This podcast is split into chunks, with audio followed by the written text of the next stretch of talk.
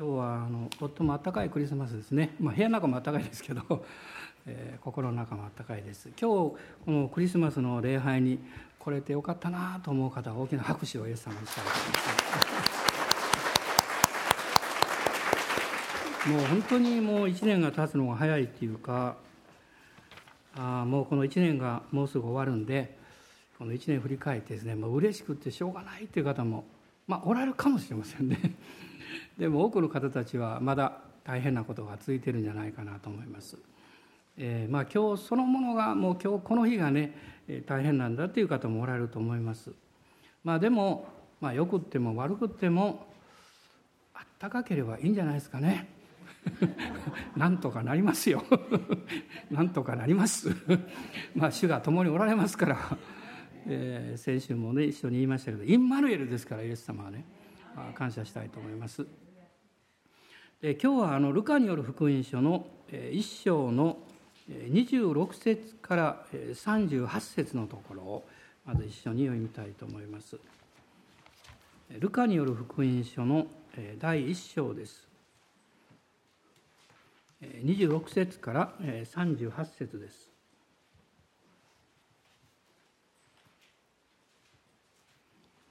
ご一緒にどうぞお読みになってください。はいところでその6ヶ月目に見つかいガブリエルが神から使わされてガリラヤのナザレという町の一人の処女のところに来た。この処女はダビデの家系のヨセフという人の言い名付けでなおマリアと言った。見つかいは入ってくるとマリアに言った。おめでとう恵まれた方。主があなたと共におられます。しかしマリアはこの言葉にひどく戸惑ってこれは一体何の挨拶かと考え込んだ。すると見つかいが言った。怖がることはない、マリア。あなたは神から恵みを受けたのです。ご覧なさい。あなたは身ごもって男の子を産みます。なおイエスとつけなさい。その子は優れたものとなり、糸高き方の子と呼ばれます。また神である主は彼にその父ダビデの王位をお与えになります。彼は常しえにヤコブの家を治め、その国は終わることがありません。そこでマリアは見つかりに行った。どうしてそのようなことになり得ましょう？私はまだ男の人を知りませんのに。見つかりは答えて言った。精霊があなたの上に臨み、糸高き方の力があなたを覆います。それゆえ、生まれる者は聖なる者、神の子と呼ばれます。ご覧なさい。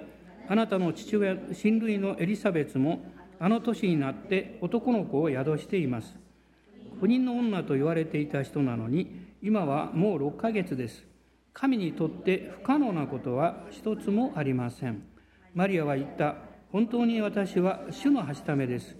どうぞあなたのお言葉通り好みになりますように。こうして見つかいは彼女から去っていった。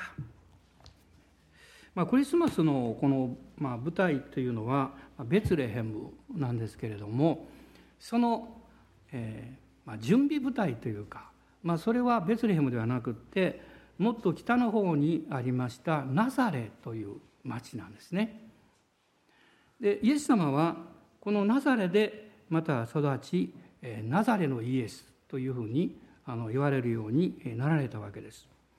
でナザレというのは見張りという意味を持っているそうです。でこの町はですねこの新約聖書に登場します。ですからあまり当時としても有名な町ではなくって、まあ、比較的、まあ、新しい町であったというふうに、まあ、考えられているわけです。イエス様はこの町で育ちそしてこの交渉外に入られてからいわゆる33歳30歳以降ですねこの交渉外に入られましたけどもその後このナザレでですね2度も拒絶されています。で仲間たちからこの拒否された、まあ、こういう経験をこのお持ちになっているわけです。でも神様はこのナザレという町を特別な町として選ばれました。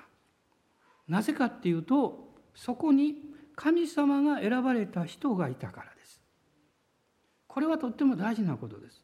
神様ある場所、ある国、あるところを特別に選ばれます。でもその本当の目的はそこに神に選ばれた人がいるということがあるわけです。でルカによる福音書の1章の26節とこの27節のところに見つかいガブリエルがこのナザレの町のマリアというこの女性のところに現れたということが書かれています。イエス様を身ごもらせるというかそのために神様は人々を探しておられたんでしょう。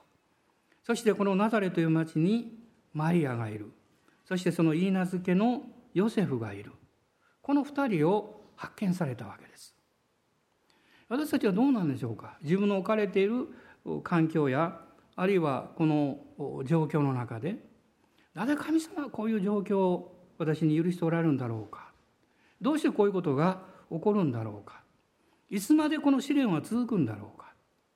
まあそういうことをしばしば思うことがあると思うんですね。でも神様はあなたがおられる場所を愛しています。あなたがおられる家庭を愛しています。あなたの働いている職場を愛しておられます。なぜならばあなたがいるからです。もし皆さんが、まあ、小さな子供さんがいらっしゃって、まあ、仮に幼稚園に送ったとします。そうするとあなたはその幼稚園が好きになるでしょう。あるいは好きになろうとするでしょう。それはあなたの子供がいるからです。あるいはあなたの家族がしょっちゅう会う人がいたり出かける場所があったとします。あなたはその人々やその場所を好意を持って受け止めようと努力するはずですそれはあなたの好き嫌いではなくってあなたが愛している家族がそこにいるからです皆さんそういうふうに私たちの置かれている状況や環境というものをこのクリスマスにもう一度考えてみたいと思うんですね。あなたがたとえ自分の状況や環境が気に入らなくってもまだ十分それを受け止めることができなかったとしても神様は受け止めてくださってる。神様は愛してくださっている。それはあなたがいるからです。えどうぞお隣の方に私はすっごく愛されてるんですよと。遠慮なくおっしゃってください。すごく愛されてるんですよっていうことです。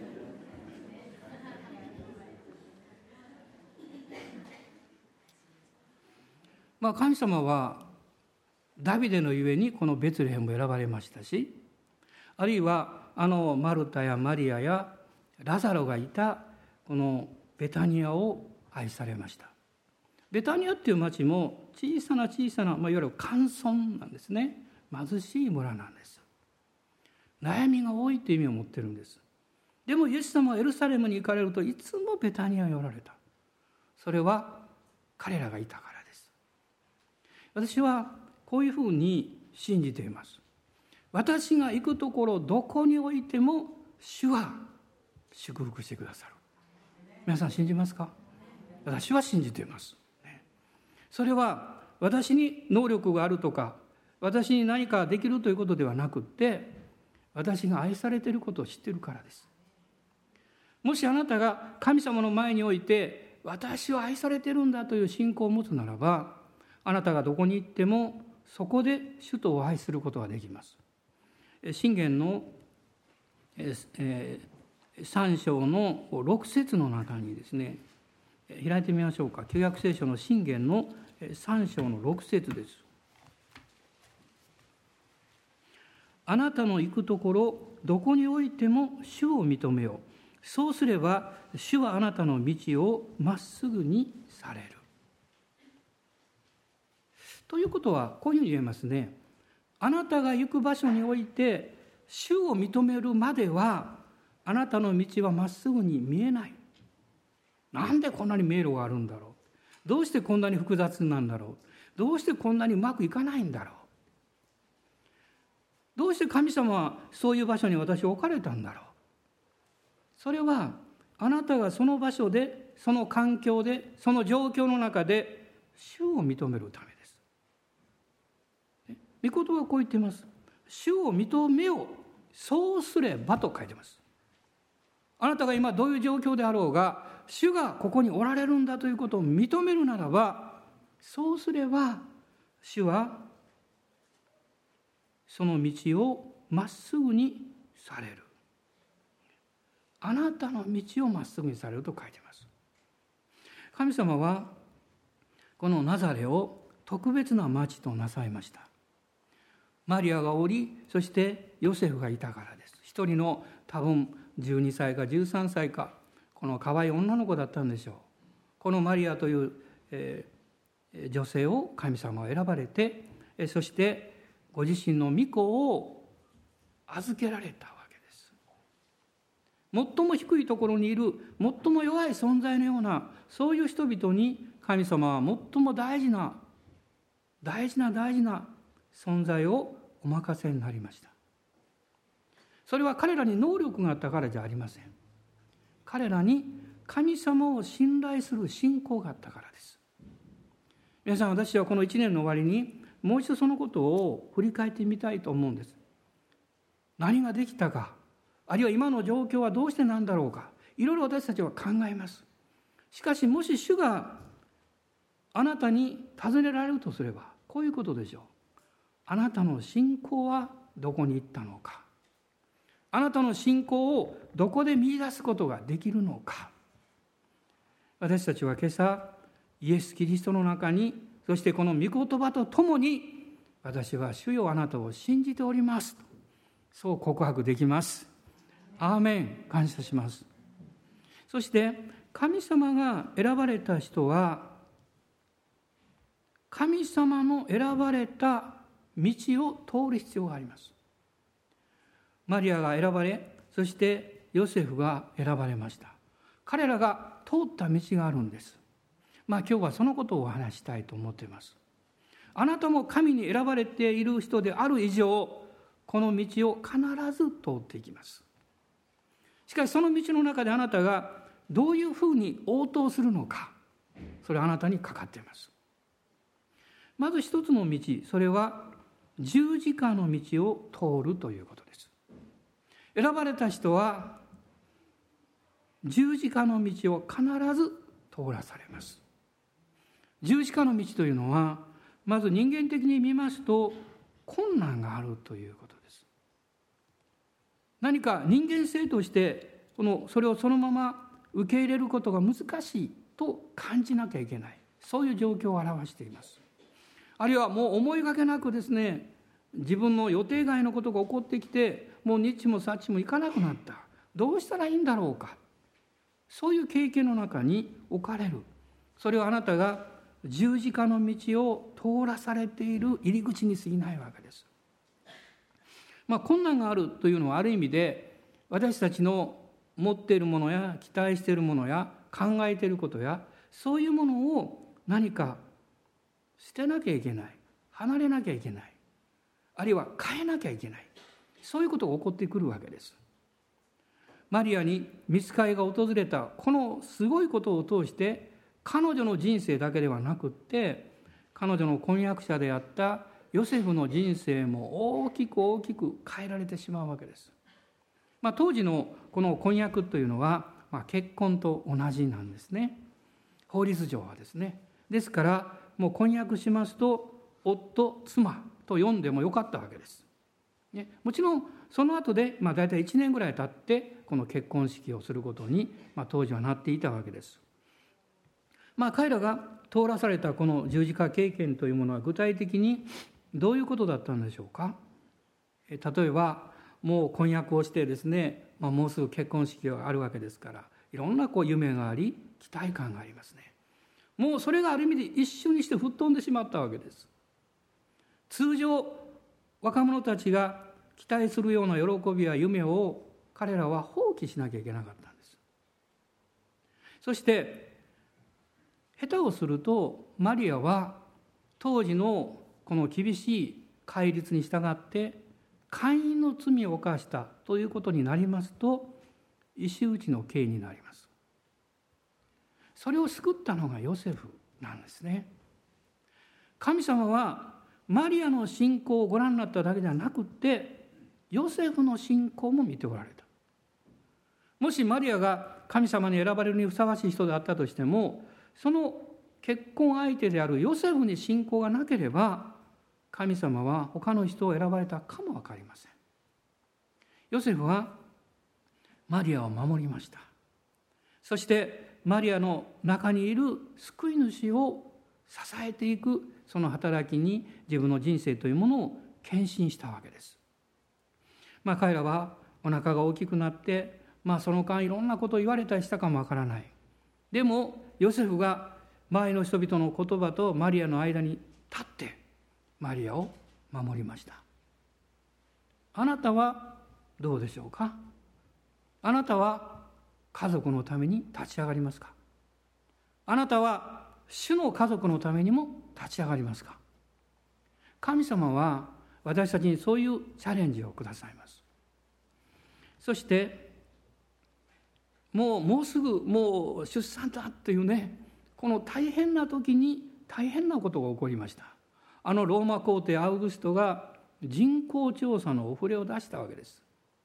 そしてそれぞれ自分の先祖に関わる町に行って登録をしなきゃいけないまあ、ヨセフもダビデの家系であったのでと書かれています。彼らはベツレヘムに行くわけです。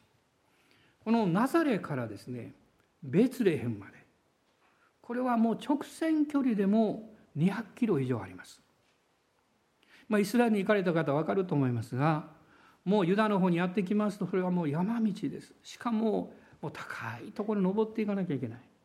これは大変な旅なんですね。しかもマリアは身重でもういつ生まれるかわからない。そういう状況です。そしてやっと彼らはベツレヘムに着きました。ところが宿屋がもういっぱいで泊まるところがなかった。彼らはどういう気持ちだったんでしょうね。まあ私だったらこう思ったかも分かりません。神様あなたの御子を宿してるんですよ。私の妻は。ね。あなたのために一番大切なことをしようとしてる私たちにどうして宿屋の部屋さえも提供してくれないんですか？あなたが今まで何十年も主に仕えてきた主に祈ってきたそれなのにどうしてこの困難から道を開いてくれないんですか？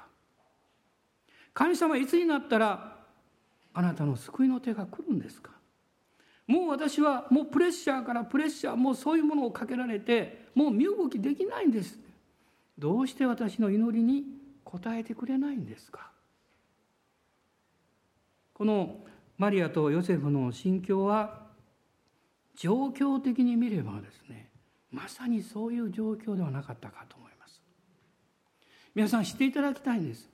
神に選ばれるということは神様から託された使命を全うするために召されているということです。あなたが自分が願った通りになることあなたが自分の快適さを求めてあなたが自分の助けを求めて答えられることは第一ではないということです。もちろんこれは主に従って応答していく弟子の道を歩んだ人が答えることのできることだと思います。神様は恵み深い憐れみ深い方です。全ての人にそれらを要求なさらないでしょう。しかしあなたが神様から特別な信仰を受けるならばあなたはそういうチャレンジを受けるんではないかと思います。彼らはなぜなんだろうと思った。しかもこの皇帝アウグストが出した人口調査の目的は何なんですか。ローマが税金を取り立てるためです。まあ今で言うならばこの世の中の政治が変わって何か経済の仕組みや政治の仕組みが動いていって何か少しでも税金を多く取ろうというそういうことが起こっていったまさにそれと同じなんです。この世の動きの中にまるで翻弄されているかのように外側から見れば見えるわけです。でも彼らは信じていたんですよ。信じているということは神様の御心を第一に置いて私たちの状況や環境がどう動いたとしてもそれに対して怒ったり叫んだりあるいは恨んだりしないということだと思います。ある方が先日、えー、メールでこういうことを書いていらっしゃいました。自分が願ったようにうまくいかないでもそのことを神様に委ねるということの中に神の御心に従うという十字架の道があるんですねと書いていました。私はアーメンと思いました。今日あなたが願ったようになるかもしれない。それは素晴らしいことでしょう。でもある部分はそうでないかもしれない。でもどうぞあなたの目を状況や環境だけに向けないでいただきたいんです。そこに愛されてるあなたがいるということ。そしてあなたが愛する人がいるということ。神様があなたの中に与えてくださった大切な使命があるということ。このことを私たちはいつも心に留めたいと思うんですね。ヨハネによる福音書のこの15章のですね有名なところがありますけど、まあ、ちょっと開いてみたいんですが15章ですね、まあ、15章というとすぐこの16節を思い出すんですね。あなた方が私を選んだのではありません。私があなた方を選び、あなた方を任命したのです。それをあなた方が行って実を結び、そのあなた方の実が残るためであり、またあなた方が私の名によって父に求めるものは何でも父があなた方にお与えになるためです。でもその後です。その後、18節から21節まで一緒に読んでいただけますか？どうぞ、18節からです。もし世があなた方を憎むなら世はあなた方よりも私を先に憎んだことを知っておきなさい。もしあなた方がこの世のものであったなら、しかしあなた方は世のものではなく、かえって私が世からあなた方を選び出したのです。それで世はあなた方を憎むのです。しもべはその主人に勝るものではないと私があなた方に言った言葉を覚えておきなさい。もし人々が私を迫害したなら、あなた方をも迫害します。もし彼らが私の言葉を守ったなら、あなた方の言葉をも守ります。主に選ばれた人、そして主に従う人は試練を受ける。困難がある。おそらく私たちのこの心の目というか、魂の目というのは、困難や戦いがなければ神様の方にはなかなか向かないんでしょう。多分自分の生活や自分の家族やあるいは自分の仕事やもうそこばっかりを見てしまうんでしょうね。これは人間の弱さでしょう。ですから神様はブレーキをかけたりストップをかけたりあるいはチャレンジを与えたり時には何か思いがけないことをあえて許されることによって私たちが立ち止まって上を見るチャンスをくださるんでしょう。ああ主よと祈るしかないわけです。まあ私も一年に何回かため息をつきます。ため息の祈りです。こんな祈りあるんでしょうかね。ああ主よというですね。でもふっと思うんですねその時がある意味で私は一番切実に主と出会ってるのかもしれないと思うんです感謝の祈りを捧げる時はちょっと余裕があります。ね、でもどうしていいか分かんない。ああ主よという時はですねもうまさにもう主の腕を握ってる手を握ってるわけです。まあ先日私が父親の手を握ったら父が私に言いました「お前の手大きいな」と言いました。父親の手は私の手より大きいんです。でも私その時一瞬思ったんです。ね。三山さんの手もっと大きいけどなと思いました。働き者の手ですよね。神様に仕えてる人の手ですよ。神様は私たちのいろんなこの状況をご覧になるんですけどいつも語っている言葉が一つなんです。私はあなたを愛している。私はあなたを捨てず孤児にはしない。アーメンでしょうか。今日あなたは愛されています。今日あなたは一人ぼっちではないんです。あなたがどんなに悩みの中にいてもあなただけがその悩みの中に何か放り出されているわけじゃないんですよ。インマルネルでいらっしゃる。イエス様がいらっしゃるんです。どうぞあなたが通らされていると感じているその十字架の道を避けないでください。逃げないでください。恐れないでください。まっすぐに進んでください。まっすぐに進めばいいんです。ヨセフとこのマリアはこの道をこの選んでいったわけです。まあ十字架の道には自我との葛藤というのがあります。そしてそこにはいつも肉の死というものがもたらされていく結果があるわけです。主に従っていく時に内側に思いがけない戦いというものがやってきます。それは御言葉があなたの生活の中に入ってくるからです。神様の御心をあなたが理解し始めるからです。もし神様のことを知らなかったら悩む必要はなかったのにと思うこともしばしばあるわけです。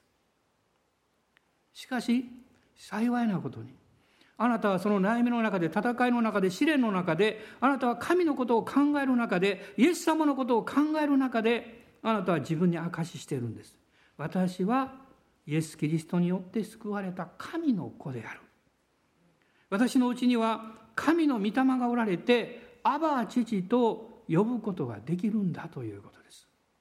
私はこの地上の中に生かされているけれども天に属するものであるということです。そのことを私たちに主がこの十字架の道を通して証ししてくださいます。二つ目のことはあなたが選ばれた人であればあなたは神の御霊に導かれる道を選ぶということです。神の御霊に導かれている道です。それはもちろん生まれつきの理解力ではなくって霊的な理解力が必要です。で主の御心と導きを理解してそしてそれに従っていくという信仰が必要です。先ほど読みましたルカによる福音書に戻っていただきたいんですが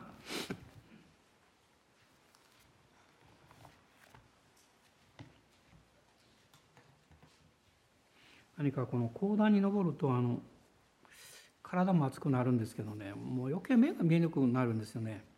一人で聖書を読んでるそうじゃないんですけどね。だから自分が願ってる半分ぐらいのことしか言えないんですよ。だから恵まれるのかも分かりませんよ逆に。分かりませんけどね、まあ、そういうものを経験してます私いつもね。でこのところで、えー見つかいがこのマリアにこの語りかけていますけども実はマタイによる福音書ではですねヨセフに語りかけてますね。しかも夢の中で語ってます。マリアに対しては見つかいは恵まれた方主があなたと共におられますよと言いました。ヨセフに対してはマリアが身ごもっているのは精霊によるんだから。あのあなたの婚約者をあなたのもう法律上は妻であるけれどもその女性をあなたが信仰によって受け入れなさいということをおっしゃいました。これはマリアに対してもヨセフに対してもこの現実の状況を超えるですね霊的な理解力というものを精霊が与えられたわけです。私の経験からですよこれは言いますと物事がうまくいってる時よりも戦いの時の方が霊的理解力が冴えます。何か主の方をこう真剣に見るからかも分かりませんね。この霊の目が開かれていくというこの経験をするわけです。ロイド・ジョーンズという方がこういうふうに本の中で書いています。キリスト者生活では霊的に考えることが絶対に必要である。そしてこう言っています。合理的な考え方は自分自身の考えと理解力だけで問題に取り組もうとすることでありキリスト者は人生に起こる全ての事柄を霊的な角度から考察すべきである。霊的な考え方とはどんなことの中にも神の偉大な計画と導きがあり精霊の働きによる可能性がある奇跡があるということを信じる心の姿勢である。どんな事柄の中にも神の計画と導きがある。神様が奇跡をなさるんだということを信じる心の姿勢なんです。これが霊的理解力の要なんですね、まあ、イギリスのあるこの詩人が書いた言葉があるんですけども奇跡は起こるはずがない。だから奇跡は起こったことはない。皮肉ですこれは。ね。しかし私たちは今朝こう言います。奇跡は起こる。だから私は奇跡を体験する。アーメン。マリアは言いました。マリアに対して見つかりが言ったんですね。神にとって不可能なことは一つもありませんと言いました。神にとって不可能なことは一つもありません。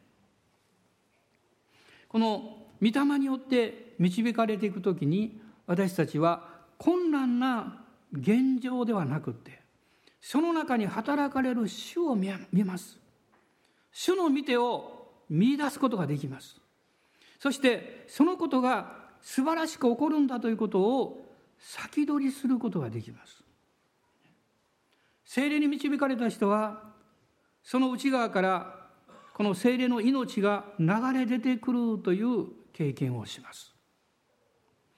この一章の興味深いところなんですが41節とですね44節の中にこういう言葉がありますね。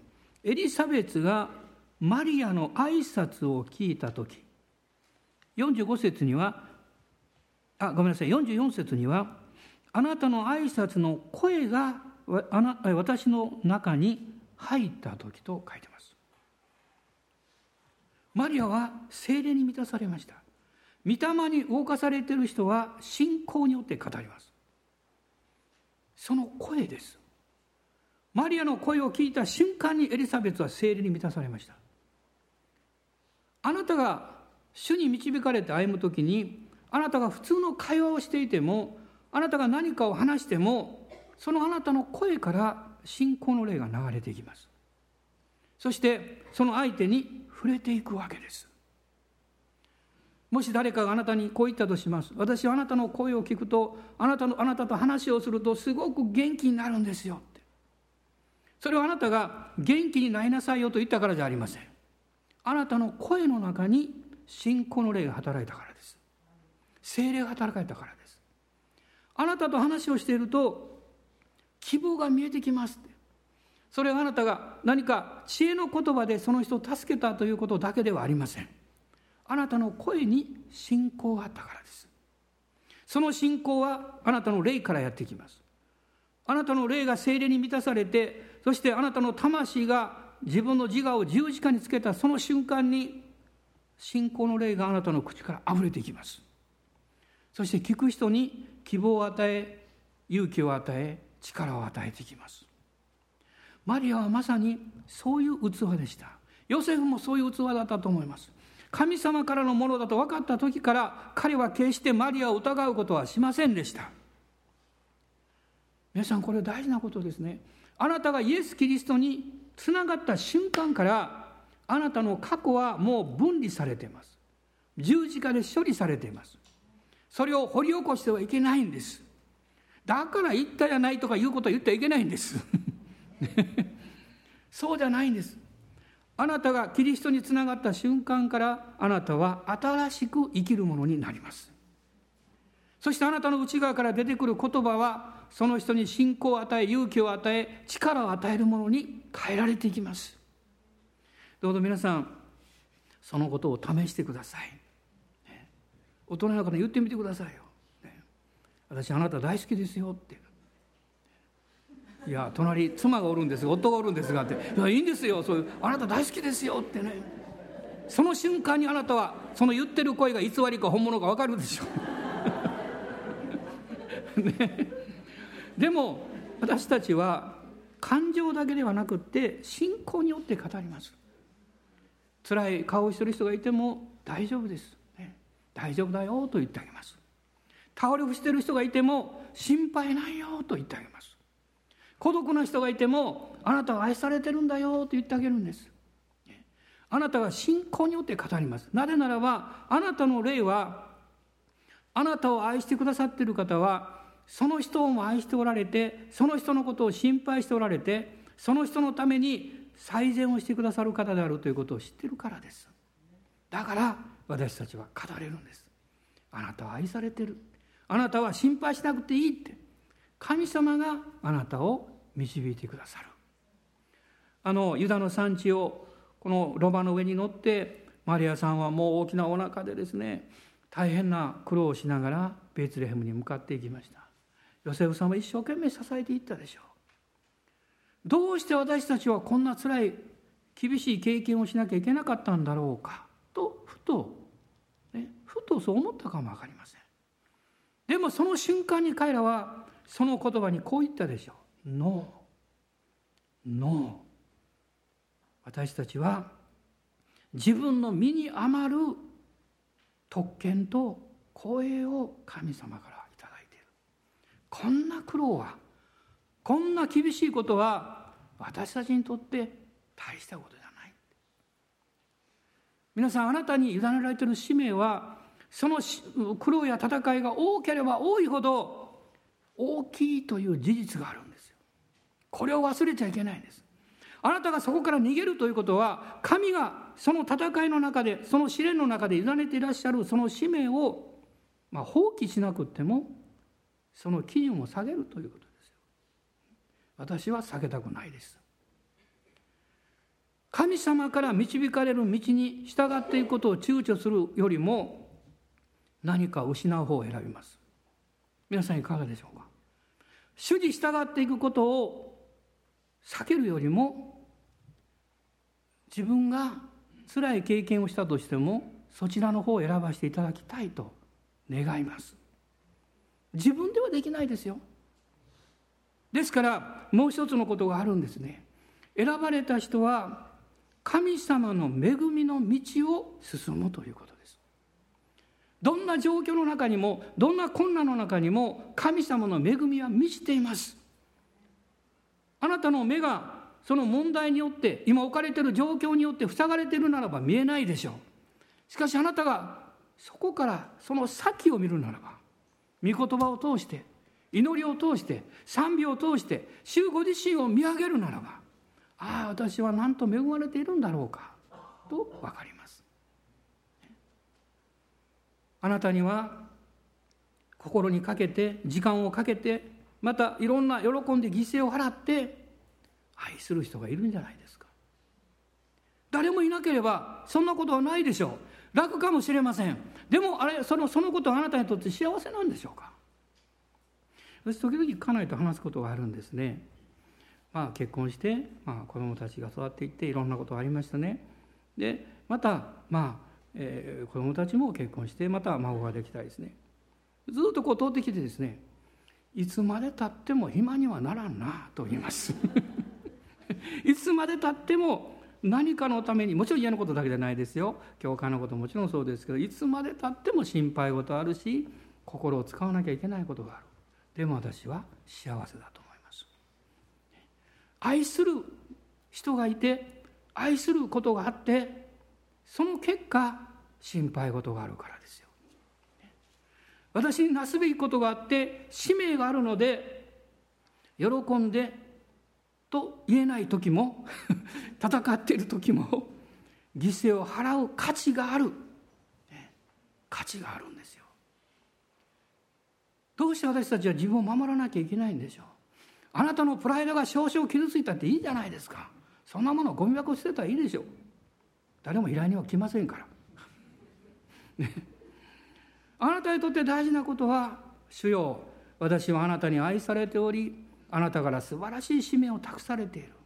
そして私には愛する主の家族私の家族友がいる。そして私に与えられた使命がある。喜んで私は恥をかきましょう。私は喜んで犠牲を払いましょう。私は喜んでエネルギーも時間も使いましょうって。そう言いましょう、ね、その時に神様の恵みは私たちの思いをですねはるかに超えて豊かに流れていきますよ。あなたの存在がどれほど多くの人々に祝福になることでしょうか。最後に詩篇の23編の6節皆さんよく知ってらっしゃる御言葉を読みたいと思います。詩篇の23編の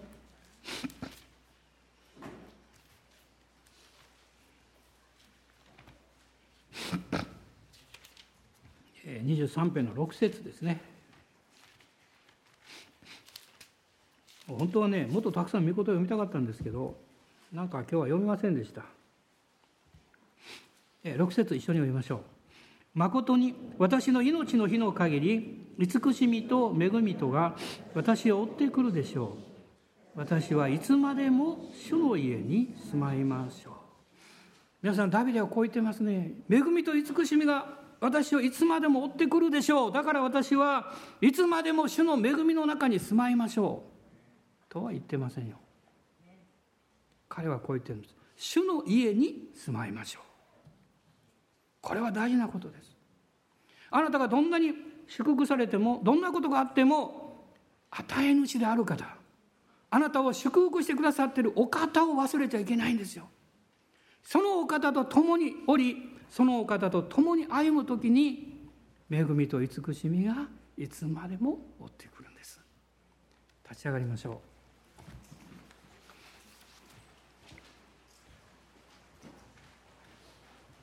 ハレルヤ感謝します。今両手を大きく上げてですね神様に感謝を捧げましょう。マリアは言いました。私の魂は主をあがめる。彼女の状況からすれば私の魂は愚痴を言うもう不安であるという状況です。しかし彼女は自分の魂に不平や愚痴を言わさなかったんです。我が魂を主を褒めようと命令しました。私たちもイエス様の十字架の贖いと祝福のゆえにそう宣言しましょう。このクリスマスは苦しみますじゃありませんよ。クリスマスです。キリストを礼拝する時です。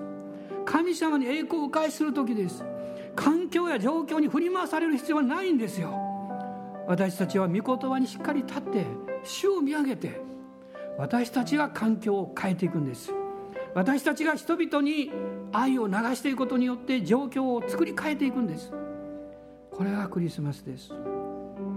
主がそのような素晴らしい使命と力を与えてくださったことを感謝します。アーメン。感謝します。今一緒に主をあがめましょう。どうぞお祈りください。あなたの思いを主の前に心を注ぎ出してください。悔い改めましょう。自分中心であったこと。自分がの心の中にもう何か消極的な思いが満ちていた。そのことを悔い改めましょう。主あなたは良い方でした。私が苦労ではなくて戦いではなくて私は喜んで果たすべき使命が与えられていたんですと。私には愛する人々がいたんです。と心から神様に感謝を捧げましょう。ハレルヤハレルヤ。おーイエス様感謝します。オーラがサンバラララシリビハンダララスカラバラララスローリア。オーラがサンバラララシリビハンダララスローリア。主が今朝も力をくださるようにもう一歩踏ん張って前進できるようにある人々はもう沈黙して今の暗闇の中を通らなきゃいけない人々もいらっしゃるでしょう。主が支えてくださいます。もう最後の力かもしれないと思って立ち上がる人もいるでしょう。主があなたを必ず支えてくださいます。ああ私はなんて幸いなんだろうって。その人々にはもっともっと賛美をくださいます。どちらにしても私たちは栄光主にお返しするんです。このクリスマス神様に感謝します。イエス様おめでとうと言います。聖霊様が内側から語りかけていらっしゃいます。アバ父と。アバ父。このお方に私たちは全ての栄光を返します。おーハレルヤ。オラララサンバラララスキリハンダララスローリアアーメンハレルヤ。おーハレルヤ。アメンハレルヤ。主よ。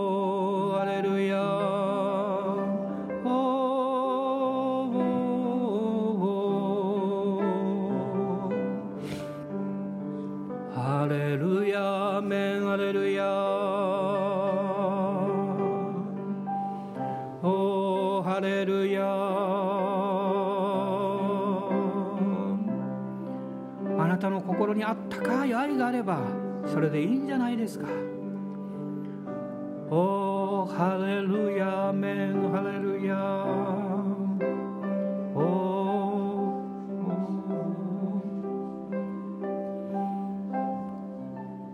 ー。アメンアメンアメンアメン。おーハレルヤ主よ。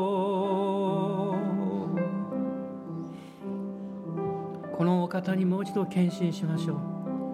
このお方にもう一度自分の人生を捧げましょう。ハレルヤ主よ。おーごハレルヤアーメンハレルヤ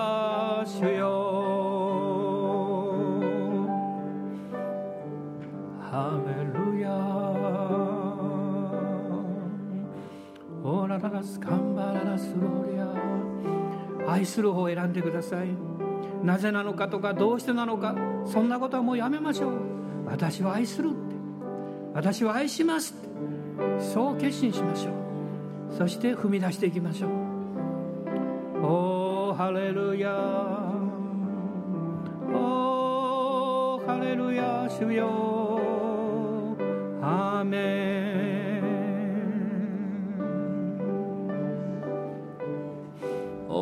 サンバラララシャラララスローリア。オーラがサンバラララスローリア。今日神様ある人々に特別な信仰の霊を注いでいます。あなたの霊の目が開かれた瞬間にあなたはそれを受け取ります。それは神の計画と導きを見上げた瞬間です。アーメン。感謝します。主があなたを導いていらっしゃいます。あなたの家族を導いていらっしゃいます。あなたの将来を導いていらっしゃいます。もう疑うのは今日でやめましょう。信じる決心をしましょう。アーメンアーメン。ハレルヤ。ハレルヤ。最も弱かった時のあなたを振り返ってみましょう。その時にあなたがどれほど愛されていたかどれほど助けられたかを思い出しましょう。そうすれば私たちはへりくだることができるでしょう。そして愛することができるでしょう。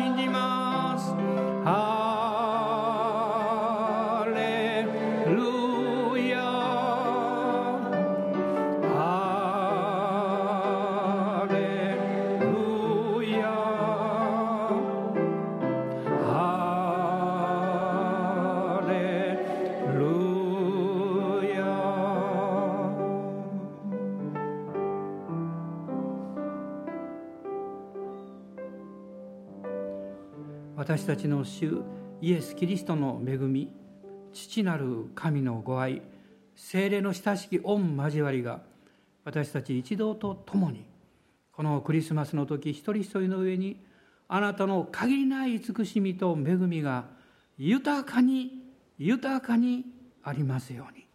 アーメン